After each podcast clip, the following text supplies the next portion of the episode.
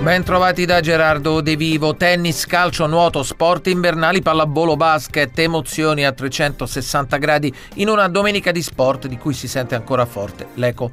A iniziare dalle gesta di Yannick Sinner che dopo gli Australian Open mette in bacheca anche la TP 500 di Rotterdam e diventa numero 3 del mondo, posizione mai raggiunta da un italiano 7-5-6-4 in finale sull'australiano De Minaur. È stata una partita difficile, eh, mi aspettavo una partita difficile e mi aspettavo aspettavo anche che lui cambiasse qualcosina e credo che è riuscito.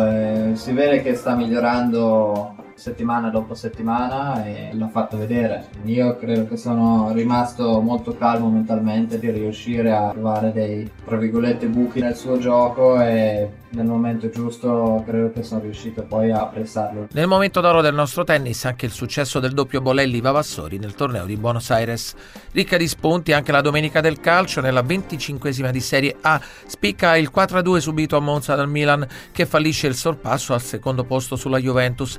2-0 il primo tempo per i padroni di casa, rigore di Pessina e gol di Mota in 10 a inizio ripresa per l'espulsione di Jovic. I rossoneri pareggiano con Giroud e Pulisic prima di incassare al 90 e 95 35 le reti di Bondò e Colombo. Stefano Pioli. È tanto che non prendavamo tanti gol così, quindi è chiaro che è stata una serata dove abbiamo commesso troppi errori, dei errori troppo gravi. L'inferiorità numerica ci ha creato ancora tantissimi problemi, ma poi col cuore, con la qualità, con la generosità l'abbiamo ripresa. Dopo non siamo stati così lucidi da difenderci un po' di più sul 2-2 e portare a casa un risultato positivo. In zona Champions vola il Bologna 2-1 in rimonta in casa della Lazio. La Roma passa 3-0 a Frosinone, 1-1 Empoli, Fiorentina e Udinese Cagliari.